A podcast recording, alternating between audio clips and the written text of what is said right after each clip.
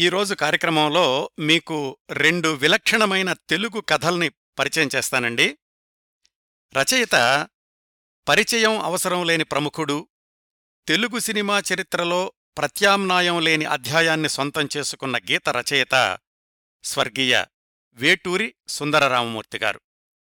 వేటూరివారు సినీ గేయ రచయిత కాకముందు చాలా సంవత్సరాలు పాత్రికేయ వృత్తిలో ఉన్నారు అన్న విషయం మీలో చాలామందికి తెలిసే ఉంటుంది.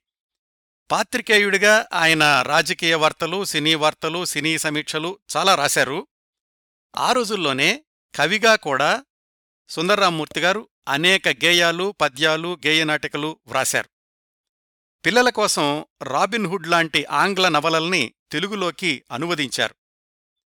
వీటన్నింటితో పాటు తక్కువ సంఖ్యలోనే అయినప్పటికీ విలక్షణమైన కథలు కూడా వ్రాశారు. వాటిల్లో నుంచి రెండు కథల్ని ఈరోజు మీకు పరిచయం చేద్దామనుకుంటున్నాను మొదటి కథ పంతొమ్మిది వందల డెబ్భై నాలుగులో అంటే వేటూరి గారు సినీరంగ ప్రవేశం చెయ్యడానికి ముందు వ్రాసింది పేరు కిమ్ అస్థిమాల. పంతొమ్మిది వందల డెబ్భై నాలుగు మార్చి నెల తరుణ అనే మాసపత్రికలో పబ్లిష్ అయింది రెండో కథ పేరు శ్రీకాకుళే మహాక్షేత్రే. రెండు వేల మూడు జనవరి సంచిక రచన మాసపత్రికలో ప్రచురితమైంది ఈ రెండో కథ. ఇది వేటూరి సుందరరామమూర్తిగారు వ్రాసిన చిట్ట చివరి కథ కూడా. ఈ రెండు కథల్ని కలిపి ఎంపిక చేసుకోవడానికి కారణం ఉందండి. అలాగే ఈ రెండు కథలకి పోలికలు కూడా ఉన్నాయి. వివరాలు తర్వాత చెప్తాను. పంతొమ్మిది వందల డెబ్భై నాలుగులో కిమ్ అస్థిమాల కథ వ్రాసే సమయానికి వేటూరి గారి పేరు పెద్దగా ఎవరికీ తెలీదు. రెండు వేల మూడులో శ్రీకాకుళే మహాక్షేత్రే అనే కథ వ్రాసే సమయానికి ఆయన వేలాది సినిమా పాటలు రాశారు కవిగా లబ్ధప్రతిష్ఠులయ్యారు. దాదాపు ముప్పై సంవత్సరాల వ్యవధిలో వ్రాసినటువంటి ఈ రెండు కథల్ని చదివితే ఒకదాని తర్వాత ఇంకో కథ వెంట వెంటనే వ్రాసినట్లుంటుంది. అంటే ముప్పై ఏళ్ళు గడిచిన వేటూరుగారి కలంలోని సృజనాత్మకత రచనా శైలి ఇసుమంతైనా తగ్గలేదు అని ఈ రెండు కథలు నిరూపిస్తాయి. నిజానికి ఈ కథలు చదివి ఆస్వాదించాల్సినవి. ఈ కథల్ని చెప్పడం అంటే ఒక విధంగా సాహసమే. ఎందుకంటే ఈ కథల కోసం వేటూరిగారు ఎంచుకున్న ఇతివృత్తాలు చాలా చిన్నవి. ఈ కథల్లోని విలక్షణత అంతా కూడా వేటూరిగారి రచనా శైలిలో ఉంటుంది. దాన్ని శైలి శిల్పం పదసౌందర్యం వాక్య నిర్మాణం ఏదైనా అనండి వీటిల్లోని వాక్యాలు దూకుతున్న జలపాతాలు మహోద్ధృత ప్రవాహాలు. వేటూరిగారు ఒక విధంగా చెప్పాలంటే పదాలతో చెడుగుడు ఆడుకున్నారనుకోవచ్చు ఈ రెండు కథల్లోనూ. ఒక చిన్న ఉదాహరణ చెప్తాను. కిమ్ అస్థిమాల అనే కథలో ఒక పేరా చదువుతాను యథాతథంగా. ఉరుములు మెరుపులతో వర్షం రాబోతోంది అన్న దృశ్యాన్ని వేటూరిగారు ఇలా వర్ణిస్తున్నారు. అప్పటికీ పట్టనట్టున్న తొలికారు మబ్బు పట్టినట్టు మెరిసింది. మారు మెరిసింది. ఉత్తరాన ఉరిమింది. తలవాకిట దువ్వలేచి గాలిని కవ్వించింది. గాలి గిలిగింత పెట్టి కారుమబ్బును నవ్వించింది. సరసం విరసమై గాలి కాలు దువ్వింది. కారుమబ్బు గర్జించింది. పగలే చీకటి. అతిథిగా వచ్చి అభ్యాగతిగా తిష్టవేసింది వాన. జడివాన. సుడిగాలి. ఇటు మండువా లోగిలి. వరద పొడిచినట్టు ఇల్లంతా మడుగైపోయింది. అటు పిల్లది రాలేదని కడుపు చెరువైపోతోంది. అలాగే శ్రీకాకుళే మహాక్షేత్రే కథలో నుంచి ఒక పేర. ఈ దృశ్యం ఏమిటంటే కృష్ణానదిలో ఒక మధ్యాహ్న సమయం ఒక అమ్మాయి స్నానం చేస్తూ ఉండగా ఓణి ఎగిరిపోయింది. ఆ ఎగిరిపోయినటువంటి ఓణిని తెచ్చుకోవడానికి ఆ అమ్మాయి పడేటటువంటి తాపత్రయం. దాన్ని వేటూరిగారు ఇలా వ్రాస్తున్నారు. ఇప్పుడా ఒడ్డు ఒయ్యారంగా ఉంది. దానికి నడుమొచ్చి ఉయ్యాలలోగింది బెంగచూపుల కళ్ళలో బేడిస కిలుక్కుమంది. ఆ పడుచు ఉతకబోయిన ఓణి ఏరెత్తికెళ్ళింది. ఏరు మొల దాటేసరికి వెదకపోయిన మోహిని ఎదనెట్టే ఏటికి ఎదురీదసాగింది ఈత ఆగదు పాత అందదు. ఈ తపతపలకి కొంగరెక్కల రెపరెపలు కృష్ణవేణమ్మ నవ్విందా అన్నట్టుగా ఉంది. మధ్యాహ్న దరిద్రంతో అలమటిస్తున్న ఆ ఇసక మేటలో ఈ సౌందర్య లహరీ ప్రవాహం చూడడానికి రెండు కళ్ళూ చాలకపోయే పైటందని నీట పాటందని చిన్నది చిక్కులో పడింది ఆ పాత కోసం పోగా పోగా పాతాళమే ఎదురయ్యింది. ఇలా ఉంటుందండి వేటూరిగారి శైలి ఈ రెండు కథల్లోనూ. ఈ కథలు సరళంగా సులువుగా సూటిగా చదివించే కథలు కాదు మెదడుకి హృదయానికి కూడా పదును పెట్టే కథలు. కాస్త మెదడు పెట్టి వేటూరిగారి భాషాశైలిని అర్థం చేసుకుంటూ పద సౌందర్యాన్ని అన్వయించుకోవడం అలవాటు చేసుకుంటే మొదటి రెండు మూడు పేరాలయ్యేసరికి కథలో లీనమైపోతాం. ఆ తర్వాత హృదయంతో ఆ భాషా సౌందర్యాన్ని ఆస్వాదించొచ్చు. ఇవన్నీ ఈ కథల్ని చదివే క్రమంలో కొన్ని దశలు అంటే ఫేజెస్ లాగా చదవాలన్నమాట ఈ కథల్ని. ఇప్పుడు నేను ఈ కథల్ని చదవడం కాక చెప్తున్నాను కాబట్టి దీనికి ఒక పద్ధతి పాటిస్తాను. ఎలాగంటే ముందుగా మామూలు మాటల్లో వీటిల్లోని ఇతివృత్తాన్ని చెప్పేస్తాను. ఆ తర్వాత ఒక్కో కథ నుంచి నాలుగైదు సందర్భాలను తీసుకుని వాటిని వేటూరిగారు తనదైన శైలిలో ఎలా చిత్రించారో చదివి వినిపిస్తాను. పూర్తి కథ చదవడానికి ఎలాగూ డిస్క్రిప్షన్లో లింక్స్ ఇస్తాను. ముందుగా పంతొమ్మిది వందల డెబ్భై నాలుగులో వేటూరిగారు వ్రాసిన కిమ్ అస్థిమాల. కథ పేరే కొత్తగా ఉంది కదా? అర్థం ఏమిటంటే కిమ్ అంటే ఏమిటి? అస్థిమాల అంటే ఎముకల దండ. ఏమిటి ఎముకల దండ అని ఈ కథా శీర్షికకి అర్థం చెప్పుకోవచ్చు. ఇతివృత్తంలోకి వెళదాం. గుంటూరు జిల్లాలో కృష్ణానదీ తీరంలో కొల్లూరు అనే ఊరుందండి. దానికి దగ్గర్లోనే కృష్ణానదీ తీరంలోనే లంక గ్రామం కిష్కింధపాలెం అనే ఒక చిన్న ఊరుంది. ఆ ఊళ్ళో ఈ కథ నడుస్తుంది. కథా సమయం వేటూరిగారి మాటల్లోనే చెప్పాలంటే కట్టుబాటు జోరుగా కట్టలేని ఏరుగా సాగిన నాటి తెలుగునాటి కథ ఇది. అంటే కట్టుబాట్లు ఎక్కువగా ఉండే రోజుల్లో సుమారుగా వందేళ్ళ క్రిందట అనుకోవచ్చు. అప్పుడు జరిగినటువంటి కథగా వేటూరిగారి కల్పన ఇది. ఆ కిష్కింధపాలెం అనే ఊరి బయట డొంకలో మల్లమ్మ గుడి ఉంది. అంటే ఆ దేవత పేరు మల్లమ్మ అని కొలుస్తూ ఉంటారు ఆ ఊరి వాళ్ళు. సంవత్సరంలో మూడు నెలల పాటు ఆషాఢమాసం నుంచి దసరా వరకు కృష్ణానది పొంగి ఆ గుడిని ముంచేస్తుంది. అందుకని ఆ సమయంలో ముందుగానే గుడిని మూసేసి ఏటి ప్రవాహం వెనక్కి వెళ్ళాక మూడు నాలుగు నెలల తర్వాత మళ్ళీ ఆ గుడిని తెరుస్తారు. మూణ్ణెళ్ళపాటు గుడిని మూసేయడం ఆ మూణ్నెల్లు ఏటి నీటిలో గుడి మునిగిపోయి ఉండడం అనేది ఈ కథలో ఒక కీలకమైన అంశం. ఇది గుర్తుపెట్టుకుందాం. ఆ గుడి పూజారి పేరు శివయ్య. అతని కూతురు పేరు వల్లి. వయసు పదహారు సంవత్సరాలు తల్లి లేదు శివయ్యే కూతురికి తల్లి తండ్రి నిరుపేద ఏ పూట కాపూట గుళ్ళో వచ్చే దక్షిణలతోనే ఇల్లు గడవాలి. ఎవర్నీ చేయి చాచి అడగలేని అభిమానం శివయ్యది కూతురు వల్లి కూడా తండ్రిలాంటిదే పెళ్ళీడుకొచ్చిన కూతురికి ఒక సంబంధం చూసి ఉంచాడు పూజారి శివయ్య. పెళ్ళికొడుకు ఏటికి అవతల వైపున కృష్ణా జిల్లాలోని నడకుదురులో ఉండే ఘనాపాటిగారబ్బాయి. శ్రావణమాసంలో పెళ్ళి చేయాలి అనుకున్నాడు. కథ మొదలయ్యేసరికి ఆషాఢమాసంలోని మొదటి శుక్రవారం. ఆ రోజే గుడిని రాబోయే మూణ్నెళ్ళపాటు మూసెయ్యాల్సిన రోజు. మధ్యాహ్నం దేవతార్చన కాగానే ఇంటికి చేరిన శివయ్య కూతురుతో అన్నాడు ఈ శ్రావణమాసంలో నీ పెళ్ళి కూడా చేసేస్తే నాకు ఒక బాధ్యత తీరుతుందమ్మా అని. సాయంకాలం అయ్యింది.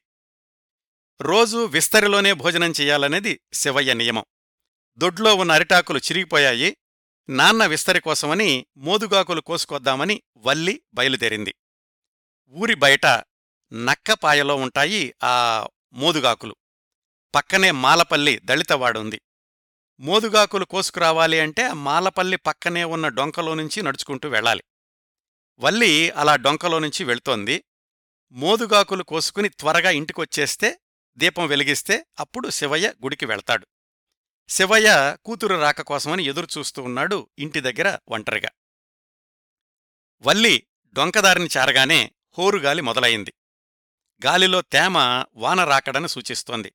హఠాత్తుగా ఉరుములు మెరుపులు మొదలయ్యాయి. జోరున వాన హోరుగాలి ఏరు పొంగడం మొదలయింది వల్లి తొందరగా ఆకులు కోసుకుని వెళ్దామని వడివడిగా అడుగులు వేస్తోంది. కాళ్ళ కింద వాననీళ్ళు వరదనీళ్ళు వచ్చేశాయి. అక్కడ ఇంటి దగ్గర. శివయ్యకి కంగారుగా ఉంది. వర్షం పెరుగుతోంది ఏరు పొంగుతోంది కూతురింకా ఇంటికి రాలేదు. తాటాకు గొడిగేసుకుని కూతురు కోసమని వెతకడానికి బయలుదేరాడు. కాలిదారంతా వాననీరు దాదాపు మోకాళ్ళదాకా వచ్చేసింది. ఎటువైపు వెళ్ళాలో తెలియలేదు శివయ్యకి. ఇటు వల్లి పరిస్థితి ఎలా ఉందంటే వాన నీళ్ళలో తెలియకుండా దేనిమీదో కాలేసింది. అది తాచుపాము. వాన నీటికి పుట్ట కరిగి బయటకొచ్చింది. మీదపడిన వల్లి కాలుని కటుక్కున కాటేసింది ఆ మిన్నాగు. పడిపోబోతున్న వల్లిని ఆ జోరువానలో ఎవరో ఒక అబ్బాయి పొదివి పట్టుకున్నాడు. కాటుపడిన చోట వల్లి కాలుని కొరికి విషాన్ని పీల్చేశాడు. ప్రాణాపాయం తప్పింది. కాని ఆ హోరుగాలిలో జోరువానలో ఎవరో తెలియని యువకుడి గాఢబంధనంలో వల్లి. ఇద్దర్ని యవ్వనం కాటేసింది. ఇద్దరూ ఒక్కటయ్యారు. స్పృహలోకొచ్చాక తెలిసింది ఆ అబ్బాయి దళితవాడలోని ఒక యువకుడు అని. వల్లికి జరిగింది తలుచుకోగానే ఒళ్ళంతా జలధరించింది. మరో నెల్లో పెళ్ళి కావలసిన బ్రాహ్మణ కన్య ఇప్పుడిలా. అవును ఇప్పుడు ప్రాణాలు కాపాడిన ఈ కుర్రాడు ఇంకా వివాహబంధంలోకి రాని కాబోయే భర్త. వల్లి మనసులో సంఘర్షణ. ఆ పెళ్ళి చేసుకోవాలా? ఇప్పుడు ఇక్కడ సర్వం అర్పించుకున్నాక జరగబోయే పెళ్ళి పవిత్రమవుతుందా? తనని తాను మోసం చేసుకోలేదు జరిగింది చెప్తేనేమో తండ్రి బ్రతకడు. దీనికంటే తాను చనిపోవడమే మంచిది అనుకుంది. ఆ వరద నీటిలోనే నడుచుకుంటూ గబగబా మల్లమ్మ గుడికి వెళ్ళింది. ఇంకా వరద నీరు గుడి గడప వరకు రాలేదు. గుళ్ళోకెళ్ళి తలుపేసుకుంది వల్లి. అమ్మా అని ఎలుగెత్తి ఏడ్చింది వల్లి ఆ విగ్రహాన్ని కౌగిలించుకుంది. ఒళ్ళు కొయ్యబారిపోయింది. వల్లి మల్లి కౌగిట్లో అంటే మల్లమ్మదేవత కౌగిట్లో ప్రాణాలొదిలింది. వరద ఉధృతమైంది గుడిని ముంచేసింది. మల్లి చేసుకున్న ఘోరానికి ఆమె మాత్రమే సాక్షి. ఈ ఘోరం గురించి అంటే మల్లి చనిపోయిన విషయం గురించి ఆమె నాన్నకు కాని ఊళ్ళో వాళ్ళకు కాని అప్పుడు తెలియలేదు తర్వాత తెలియలేదు అసలు తెలిసే అవకాశమే రాలేదు. అక్కడ శివయ్య కూతురు కోసం వెతికి వెతికి అలసిపోయాడు. ఊళ్ళో వాళ్ళంతా అన్నారు ఉప్పొంగినటువంటి ఏట్లో ఎక్కడికో కొట్టుకుపోయి ఉంటుంది అని. అందరూ శివయ్యను ఓదార్చారు. ఎదిగొచ్చిన బిడ్డ ఏటిపాలయ్యింది అని శివయ్య రాత్రి పగలు ఏడ్చాడు. మూణ్ణెల్లు గడిచాయి. ఏరు వెనక్కి వెళ్ళిపోయింది. శివయ్య మల్లమ్మ గుడిని తెరవాల్సిన రోజు. అప్పుడు అతనికి ఎదురైన దృశ్యం కథలో చిట్ట చివరి ఘట్టం. కథలో నుంచి ఈ భాగాన్ని యథాతథంగా చదువుతాను. ఏటిపాలైపోయింది ఎదిగివచ్చిన బిడ్డ అని ఊరు శివయ్యను ఓదార్చి మూడు నెలలు దాటింది. నాలుగో నెల సగపడింది.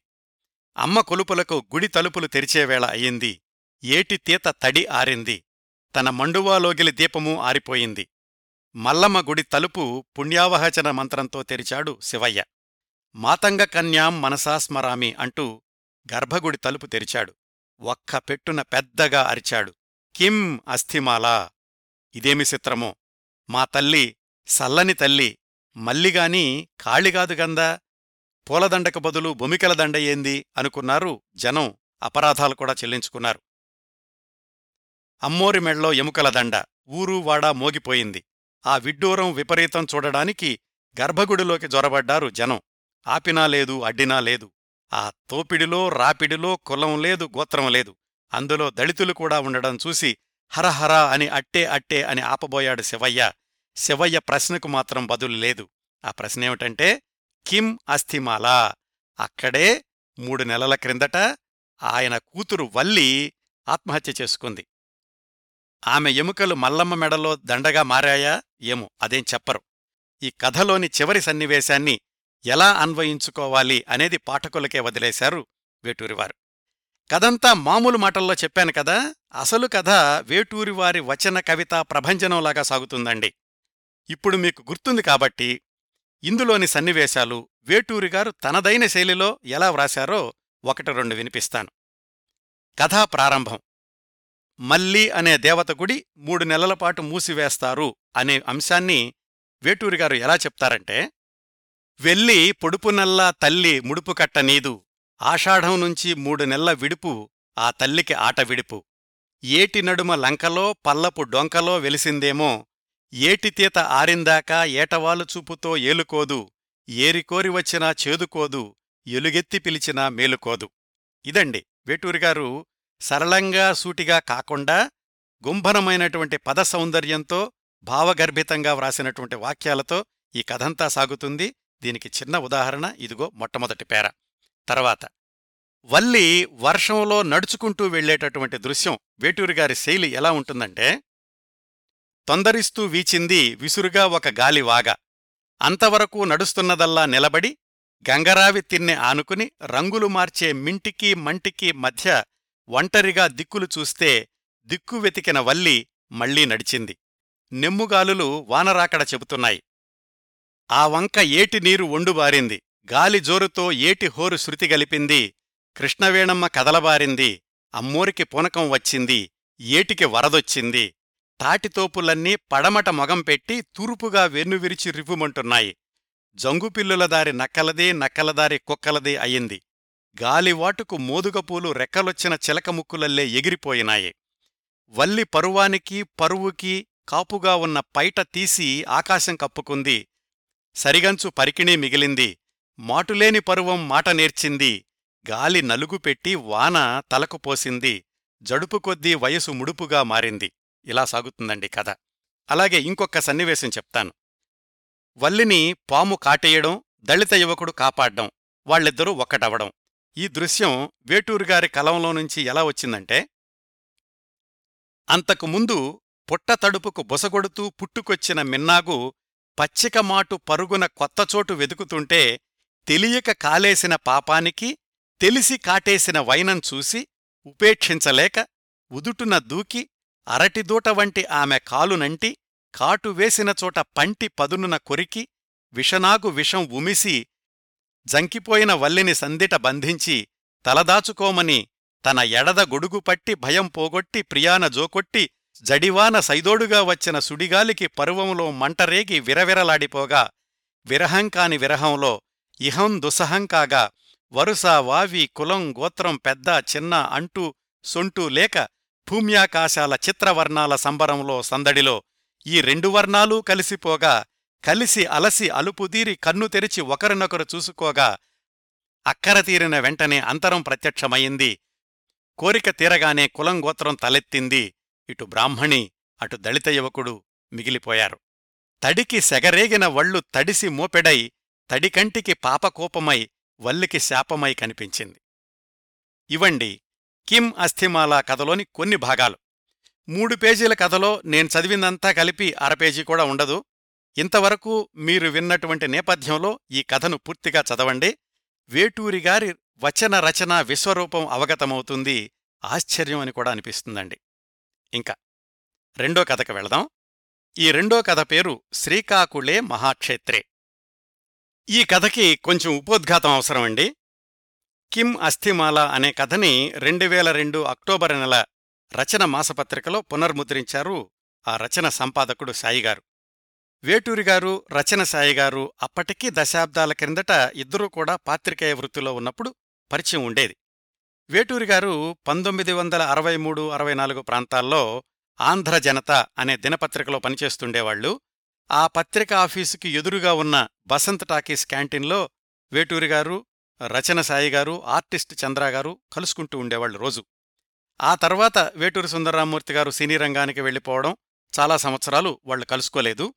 అయితే వేటూరి సుందరరామూర్తి గారు సినీ రంగంలో బిజీగా ఉన్న రచయిత అయినప్పటికీ ఈ రచన మాసపత్రికను తప్పకుండా చదువుతూ ఉండేవాళ్ళు ఆ పత్రికకి చందాదారుడు కూడా ఆయన. రెండు వేల రెండు అక్టోబర్లో పునర్ముద్రితమైన తమ కథ కిమ్ అస్థిమాల రచన మాసపత్రికలో చదువుకుని వేటూరి గారు రచన సాయి గారికి ఫోన్ చేశారు. నా పాత కథ చదువుకున్నాక మళ్ళీ కథ రాయాలనిపిస్తోంది వ్రాశాను చూడండి అని తన అప్పటి తాజా కథని రచన పత్రికకు పంపించారు. ఆ కథే వేటూరిగారు చిట్టచివరగా వ్రాసినటువంటి కథ. అదే శ్రీకాకుళే మహాక్షేత్రే. రెండు వేల మూడు జనవరి రచన సంక్రాంతి ప్రత్యేక సంచికలో ప్రచురితమైంది. ఆ కథ లింక్ కూడా నేను కింద డిస్క్రిప్షన్లో ఇస్తున్నాను.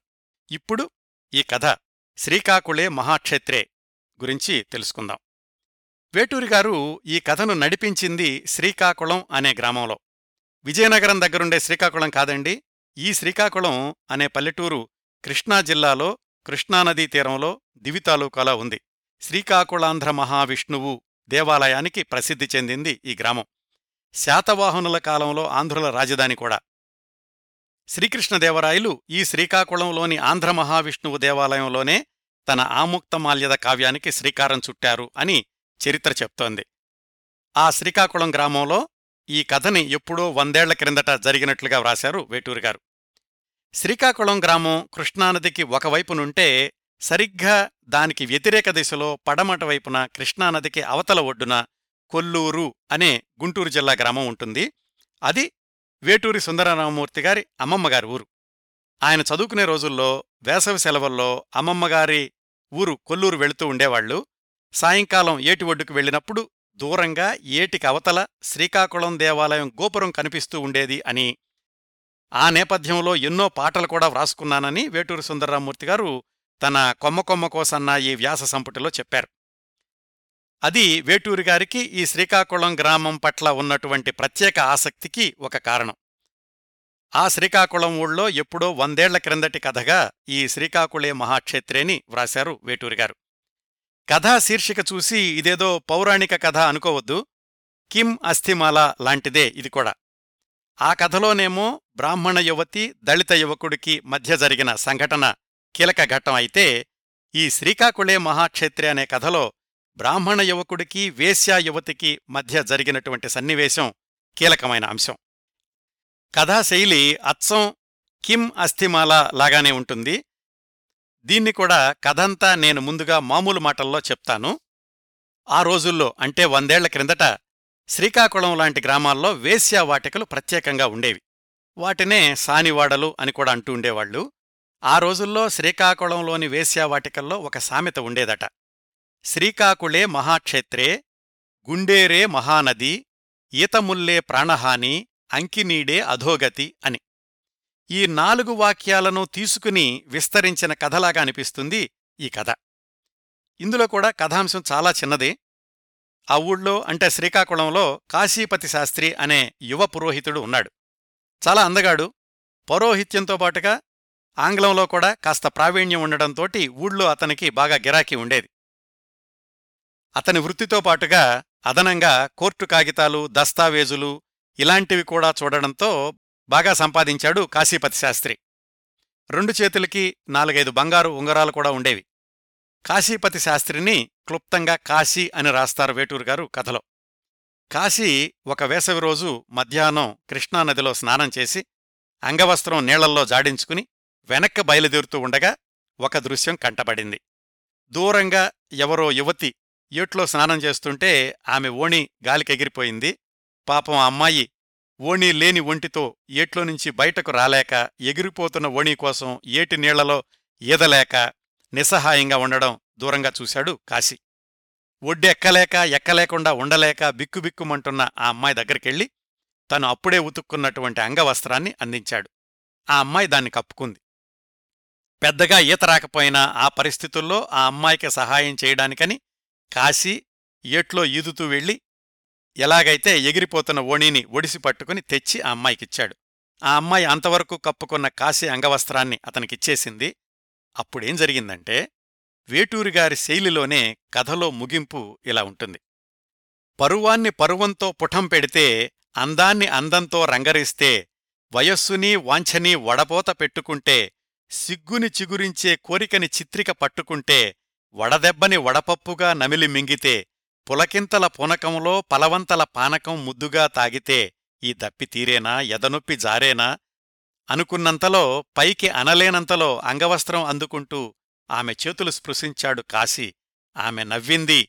నవ్వుతే నాదనిపించింది మౌనంతో మనది అనిపించింది. ఆ చెయ్యి ఈ చెయ్యి కలపడంతో దులుపుకోవడంతో ఈ బంధం ఇప్పటిది కాదు అనిపించింది. ఈ రాసలీలకు ఆకాశంలో అగ్నిసాక్షి భూలోకంలో కృష్ణవేణమ్మ సాక్షి రాగస్పర్శ రక్తస్పర్శ జ్ఞాతంగా అజ్ఞాతంగా జరిగిపోయాయి. అట్టట్టా ముదిరిన చనువు మళ్ళీ నట్టేట ముంచింది. ఇద్దరినీ జలక్రీడలకు తార్చింది లక్ష్మణకవిగారన్నట్లు జలములనగ్ని. పైట అంగాస్త్రం కూడబలుక్కున్నాయి. అంగాంగాలు ఆదమరచిపోయాయి. ఆడా మగతనాలు అర్ధనారీశ్వరపురంలో గుడికట్టుకున్నాయి అప్పుడే స్వామివారికి నివేదన పూర్తయినట్లు సుదూరాన గుళ్ళో మళ్ళీ గంట మోగింది. మూడు తరాల అజ్ఞాత కథకు కృష్ణవేణిలో నిమజ్జనం జరిగింది. ఇంతకీ సానివాడలో ఒక సామెత ఇప్పటికీ మిగిలిపోయింది. శ్రీకాకుళే మహాక్షేత్రే గుండేరే మహానది ఈతముల్లే ప్రాణహాని అంకినీడే అధోగతి. దీంతో కథ అయిపోతుందండి. ఒక అమ్మాయి అబ్బాయి వేసవికాలం మధ్యాహ్నం కృష్ణానదీ తీరంలో కలుసుకోవడం. ఇది ఇంతవరకు జరిగింది కదా? నిజానికి కథలో ఇది ఒక భాగం మాత్రమే. కథకి ఆరంభం ముగింపు కూడా ఈ ఒక భాగంలోనే ఉన్నాయి. అయితే కథలో మరొక ముఖ్యమైన భాగం ఆ వేశ్యా యువతి ఎవరు ఆమె నేపథ్యం ఏమిటి అనేది. ఇదంతా కూడా కథ మధ్యలో ఫ్లాష్ బ్యాక్ లాగా వస్తుంది. ఆ ఫ్లాష్ బ్యాక్ కథని దృష్టిలో పెట్టుకునే చిట్ట చివరి పేరాగ్రాఫ్లో పేటూరి గారు వ్రాసినటువంటి వాక్యం మూడు తరాల అజ్ఞాత కథకు కృష్ణవేణిలో నిమజ్జనం జరిగింది. ఆ మూడు తరాలు ఎవరు ఆ మూడు తరాల కథ ఇంతవరకు అజ్ఞాతంగా ఎందుకుంది? ఇదంతా కూడా ఫ్లాష్ బ్యాక్లో వస్తుందన్నమాట. అది చెప్తాను. అంటే ఇప్పుడు కథానాయకుడు కాశీ చూసినటువంటి అమ్మాయి పేరు చిన్న భోగిని. చిన్న భోగిని ఎవరంటే? భోగినికి మనవరాలు. అంటే భోగిని కూతురు యామిని యామిని కూతురు ఈ చిన్న భోగిని. ఇందాక కాశీపతి శాస్త్రికి పరిచయమైనటువంటి అమ్మాయి. ఆ పెద్ద భోగిని కాశీపతి శాస్త్రి తాతగారు కొమ్మన్న శాస్త్రి గారికి పరిచయస్తురాలు స్నేహితురాలు ఆప్తురాలు అన్ని. ఎలాగంటే ఆ రోజుల్లో శ్రీకాకుళం ఊళ్ళో తిరణాళ్ళ జరిగినప్పుడు వివిధ ప్రాంతాల నుంచి వేశ్యలొచ్చి తిరణాళ్ళలో నృత్య ప్రదర్శనలిస్తుండేవాళ్ళు ఆ సంబరం అయ్యాక కొంతమంది వేశ్యలు శ్రీకాకుళంలోనే ఉండిపోయి అక్కడి వేశ్యలకు నృత్యాలు నేర్పుతూ ఉండేవాళ్ళు ఆ గ్రామంలో అంటే శ్రీకాకుళంలోనే ఉన్న పండితుల్ని పిలిచి వాళ్ళ దగ్గర శాస్త్రాలు కూడా నేర్చుకుంటూ ఉండేవాళ్ళు ఆ వేశ్యలు. అలా కొమ్మన్న శాస్త్రిగారికి పెద్ద భోగినితోటి పరిచయం కావడం ఆ పరిచయం సంబంధంగా మారడం పర్యవసానంగా పెద్ద భోగినికి యామిని జన్మించడం జరిగింది. యామినికి యుక్త వయసొచ్చింది శ్రీకాకుళం దేవస్థానం ధర్మకర్తలు పక్కనే ఉన్నటువంటి చల్లపల్లి రాజాగారి వంశస్థులు. ఆ రాజాగారబ్బాయి అంటే అంకినీయుడి కన్ను యామిని మీద పడింది. ఆమెను వివాహం చేసుకున్నాడు. దరిమిల యామిని గర్భవతయ్యింది. ఈలోగా జమీందారు కుటుంబం అంకినీయుడి గారి అబ్బాయిని తీసుకెళ్ళిపోయి మరో జమీందారుగార అమ్మాయినిచ్చి పెళ్ళి చేసేశారు. ఇక్కడ శ్రీకాకుళంలో గర్భవతిగా ఉన్న యామిని ఒంటరిదైపోయింది. ఒక ఆడపిల్లకు జన్మనిచ్చింది ఆ మూడో తరం అమ్మాయే చిన్న భోగిని. అయితే అంకినీడుగారబ్బాయి చేసిన మోసానికి యామినికి మతి భ్రమించింది. ఒక విధమైన ఉన్మాదంలోకి వెళ్ళిపోయింది. కళ్ళల్లో నలకపడితే ఈతములతో తీసుకుపోయింది. కళ్ళు దెబ్బతిన్నాయి. వేరే ఊళ్ళో ఎవరో వైద్యం చేస్తారు అంటే బండి కట్టించుకుని వెళ్తుంటే మధ్యలో గుండేరు దాటాల్సొచ్చింది. సరిగ్గా ఈ బండి వెళ్ళే సమయానికి గుండేరు పొంగి ఆ నీళ్ళల్లో బండి కొట్టుకుపోయింది. యామిని కూడా అలాగే అంతమైపోయింది. గుండేరే మహానది ఈతముల్లే ప్రాణహాని అంకినీడే అధోగతి అనేది ఇదిగో సరిగ్గా యామిని జీవితానికి వర్తిస్తుందన్నమాట. ఆమె కూతురు చిన్నభోగిని శ్రీకాకుళంలోనే వేశ్యావాటికలో పెరుగుతూ యుక్త వయసుకొచ్చింది. ఇదిగో కథ మొదటి భాగంలో చెప్పుకున్నట్లు కాశీకి పరిచయమైంది. ఇద్దరూ దగ్గరయ్యారు. అంటే కాశీనేమో తాత కొమ్మన్న శాస్త్రిగారి అబ్బాయికి అబ్బాయి చిన్నభోగిని కొమ్మన్న శాస్త్రిగారికి వేశ్య ద్వారా పుట్టిన అమ్మాయికి అమ్మాయి. అలా చూస్తే కాశీకి మరదలు వరసవుతుంది చిన్నభోగిని అందుకనే చివర్లో మూడు తరాల అజ్ఞాత కథకు కృష్ణవేణిలో నిమజ్జనం జరిగింది అని రాస్తారు వేటూరివారు. ఇదండి శ్రీకాకుళే మహాక్షేత్రే కథ. దీనిలో కూడా ఒకటి రెండు సన్నివేశాలు వేటూరిగారి శైలి ఎలా ఉంటుందో తెలియచేయడానికి చదివి వినిపిస్తాను. మొట్టమొదట్లో శ్రీకాకుళం ఊరు ఎలా ఉంటుంది అనేది వేటూరిగారు ఇలా చెప్తారు. అప్పుడెప్పుడో రాయలవారికి నాలుగో జామున కల్లోకి కదిలి వచ్చాడట. ఆముక్తమాల్యద రాసి తనకిమ్మన్నాడట. కులపతి వెంకన్నగారికిద్దామనుకున్నానే ఇప్పుడెట్లా స్వామి అంటే నాకన్నా వెంకన్న ఎవరయ్యా రాయా ఇంకా కన్ను తెరవలేదా అన్నాడట. ఆ రాయడి గుడి నీడలో వెలసిందో వాడ ఆ వాడ సానివాడ. దానికి కొంత వారగా తేరగా దక్కిన మాన్యాలవారు ధాన్యాలవారు జారులు పూజారులు అరుగులరిగేటట్లు తిష్ఠించేవారు లేని కథలు సృష్టించేవారు నేతి గిలకలవారు నెత్తి పిలకలవారు కలవారు లేనివారు వారు వీరు కలిసి మున్నూరు గడప. ఆ ఊరు ఎలా ఉంటుంది అనేది ఇంత అద్భుతమైనటువంటి వాక్యాల్లో చెప్పారు వేటూరు గారు. ఇందులోని కొన్ని వాక్యాలు కొంచెం వివరంగా చూద్దాం. ఆ వాడ సానివాడ దానికి కొంత వారగా అది కరెక్ట్ అండి. శ్రీకాకుళంలో సానివాడకి కొంచెం వారగా ఉండేది. ఏమిటి? బ్రాహ్మణులుండేటటువంటి వీధి. అక్కడెవరుండేవాళ్ళు తేరగా దక్కిన మాన్యాలవారు. ఆ గుడికి అనుబంధంగా ఉన్న పొలాలని మాన్యాలుగా చేసుకున్నవాళ్ళు పూజారులు ఎలా ఉండేవాళ్ళు వాళ్ళు? అరుగులరిగేటట్లు తిష్ఠించేవాళ్ళు వాళ్ళంతా అరుగుల మీద కూర్చుంటూ ఉండేవాళ్ళు. ఇది నేను నిజంగా చూశానండి. ఎందుకంటే నేను కూడా శ్రీకాకుళంలోనే చదువుకున్నాను. ఆ అరుగుల మీద కూర్చుని వాళ్ళేం చేసేవాళ్ళు? లేని కథలు సృష్టించేవాళ్ళు. కలవారు లేనివారు వీళ్ళందరూ కలిసి ఆ ఊళ్ళో మూడొందల మంది ఉండేవాళ్ళు. అంటే నేను చెప్పేది ప్రతిపదార్థంలాగా ఉంటుంది. నిజానికి ఒకళ్ళు ప్రతిపదార్థం చెప్పకూడదండి. ఎవరికి వాళ్ళు చదువుకున్నప్పుడు ఇంత భావాన్ని గనక మనసులోకి ఎక్కించుకోగలిగితే వేటూరి సుందర్రామూర్తి గారి రచనా శైలిలోని అద్భుతమైన ఆ అందం అవగతమవుతుంది. దీనికి కొనసాగింపుగా శ్రీకాకుళం ఊరు గురించి మరికొంత వర్ణన ఎలా చెప్తారంటే వేటూరి గారు మహాభోగి ఆంధ్రవిష్ణువుని ఇటు ఏ భోగం లేని ఏకరాత్ర మల్లికార్జున స్వామివారిని కూడా ఆశ్రయిస్తూ ఉంటారు. శ్రీకాకుళం గ్రామంలో ఆంధ్ర మహావిష్ణువు దేవాలయం వెనకాలే మల్లికార్జున స్వామి దేవాలయం కూడా ఉంటుంది. అందుకని ఇలా వ్రాశారన్నమాట వేటూరి గారు. ఇటు శుద్ధ వైదికము ఉంది అటు వీర వైఖానసము ఉంది. ఉన్నదేదో ఉంది ఊరు పచ్చగా ఉంది ఊహలకు వెచ్చగా ఉంది అపోహలకు నచ్చుబాటు ఉండనే ఉంది. ఇలా వ్రాస్తారండి వేటూరి గారు. తరువాతి సన్నివేశం. ఏట్లో దూరంగా ఉన్నటువంటి చిన్న భోగిని ఓణి గాలికి ఎగిరిపోయేటటువంటి దృశ్యాన్ని కాశీ చూడడం అప్పుడు కాశీ ఏం చేశాడు అనేటటువంటి సన్నివేశం. ఇదంతా చూస్తున్న కాశీ ఒడ్డెక్కలేక ఎక్కకుండా ఉండలేక బిక్కుమంటున్న చక్కంది చూసిన జాలిచూపు మింగలేక అంగాంగ సౌందర్యగంగకు సారిగా తన అంగవస్త్రం అందించాడు. అంగనామణి ఆ అంగవస్త్రాన్ని చెంగుగా ఆచ్ఛాదన వేసుకుని ఆలింగనం చేసుకున్నంతగా ఏటి నీటి నిలువుటద్దాన కనపడేసరికి గంగవెర్రులెత్తినంత కౌగిలింత కలదాటి కట్టెదుటికి వచ్చినంత ఆ కాంత తనకిచ్చినంత ఎంతెంతో ఆ వెచ్చనంతా వేడుకగా దోచి వేడెక్కి పగటికల కన్నాడు కాశీ చూపు చుట్టరికం కలిపింది. మడుకుకు అడుగులొత్తుతూ మెత్తగా తూలుతూ తుళ్ళుతూ ఆమె ఒడ్డుకు రాబోయి ఆగింది. ఆమె పైట చూపు దారినపడి మూగగా కళ్ళకు చేరి ముత్యమంత కన్నీటి బొట్టు రాల్చింది. ఆ మూగచూపు కాశీ ఐదు ప్రాణాలను అచమ్యా అంటూ పీల్చింది. అంతే తనకు వచ్చీరాని ఈతతో నదికి అడ్డంపడ్డాడు కాశీ. నడిచాడో పరుగు తీశాడో పాకాడో దేకాడో పడుచమ్మ పైట పట్టుకున్నాడు. అనామిక బొడ్డులోనుంచి ఓ నవ్వు పుట్టి పెదాల మీదకొచ్చి పూసింది. ముంగురుల తడి ముత్యాల తెరనుంచి ఆమె వెన్నెల నవ్వులు కాలే ఎండకు గొడుగేసి కాశీ గుండెకు వలవేశాయి. పైటనిచ్చిన పడుచువాడికి సిగ్గులు కృతజ్ఞత చెప్పాయి. చూపులు ఎరుపులై పిలవని పిలుపులై కాశీని కాములవారి గుడితలుపులు తీసిరమ్మన్నాయి ఇదండి వేటూరి గారు పదాలతో చెడుగుడు ఆడుకున్నారని చెప్పాను చూడండి. ఇంత ఉధృతంగా నడుస్తూ ఉంటుంది. ఇప్పుడు నేను చదివిన దాంట్లో నుంచి కొన్ని వాక్యాలకే అన్వయం చూద్దాం. కాశీ అంగవస్త్రాన్ని ఇచ్చినప్పుడు ఆ అమ్మాయి ఎదమీద కప్పుకుంది. అది కాశీకి ఎలా కనిపించిందంటే ఆచ్ఛాదన చేసుకునేసరికి ఆలింగనం చేసుకున్నంతగా అనిపించింది కాశీకి. అది ఎలా కనిపించింది అతనికి? ఏటి నీటి నిలువుటద్దాన. ఏటి నీళ్ళు నిలువుటద్దంలాగా ఉన్నాయి.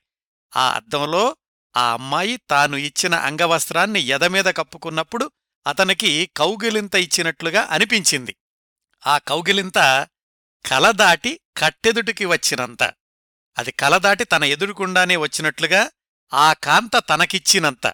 ఆ అమ్మాయి తనకే కౌగిలి ఇచ్చినంతగా ఎంతెంతో ఆ వెచ్చనంతా వేడుకగా తోచి పగటికల కన్నాడిదంతా కాశీ. ఇదండి ఇంత అర్థం ఉంది ఆయన వ్రాసినటువంటి రెండు మూడు వాక్యాల్లో కూడా. అట్లాగే ఆ అంగవస్త్రం ఇచ్చాక ఆ అమ్మాయికట అనామిక బొడ్డులో నుంచి ఒక నవ్వు పుట్టి పెదాల మీదకొచ్చి పూసింది. హృదయంలో నుంచి నవ్వింది అది పెదాల మీద పూసింది. అట్లాగే తరువాతి పదచిత్రం చూడండి. ముంగురుల తడి ముత్యాల తెర నుంచి ఆ ముంగురుల నుంచి కారేటటువంటి నీటి బొట్లు ముత్యాల తెరలాగా ఉన్నాయి. ఆ తెరలో నుంచి ఏమొచ్చింది? ఆమె వెన్నెల నవ్వులు. నిజానికది మధ్యాహ్నం.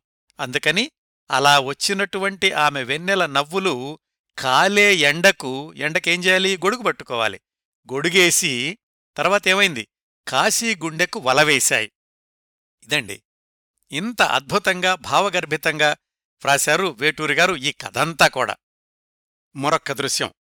ఈ శ్రీకాకుళం తిరునాళ్ళకి వివిధ ప్రాంతాల నుంచి వేశ్యలు రావడం అనేదాన్ని ఎలా చెప్తారంటే వచ్చే కాకుళపు తిరునాళ్ళకు కట్టకింద తిరునాళ్ళని కూడా పేరు.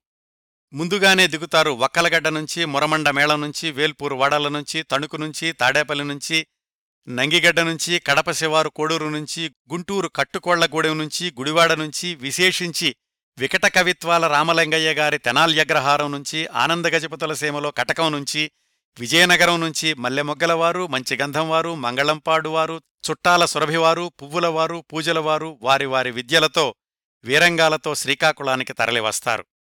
అట్లా వచ్చి వన్నెల పందేరాలు చేసి వారి వారి తావులకు మళ్ళే ఈ జనాభాలో ఒకరో ఇద్దరో మేళాలవారో మేజువాణీలవారో కొన్నాళ్ళపాటు శ్రీకాకుళంలోనే ఉండిపోవడం కద్దు.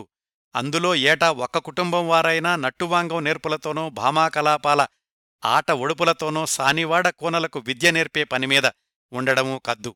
ఇలా సాగుతుందండి వేటూరి సుందరరామ్మూర్తి గారి శైలి ఈ శ్రీకాకుళే మహాక్షేత్రే అనే కథలో కూడా. ఇంకా మిగతా కథంతా కూడా మీరు పూర్తిగా చదవండి. కిమ్ అస్థిమాల కథలో లాగానే ఈ కథలో కూడా వేటూరి గారి కవితాత్మకమైన వచన రచన విన్యాసాన్ని విశ్వరూపాన్ని చూడొచ్చు ఆస్వాదించొచ్చు. ఇవండి ఈరోజు నేను మీకు పరిచయం చేద్దామనుకున్న వేటూరి గారు వ్రాసిన రెండు కథలు కిమ్ అస్థిమాల శ్రీకాకుళే మహాక్షేత్రే. ఈ కార్యక్రమాన్ని ఇంతటితో ముగిస్తున్నాను. ఈ రెండు కథల్ని కూడా అడిగిన వెంటనే నాకు పంపించినటువంటి రచన మాసపత్రిక సంపాదకులు సాయిగారికి ప్రత్యేకంగా ధన్యవాదాలు తెలియచేస్తున్నాను. ఈ కార్యక్రమాలను ఆదరించి అభిమానిస్తున్న శ్రోతలకు హృదయపూర్వకంగా కృతజ్ఞతలు తెలియచేసుకుంటున్నాను. మళ్ళీ వారం మరొక మంచి కార్యక్రమంతో కలుసుకుందాం. అంతవరకు నవ్వుతూ ఉండండి. మీ నవ్వులు పది మందికి పంచండి.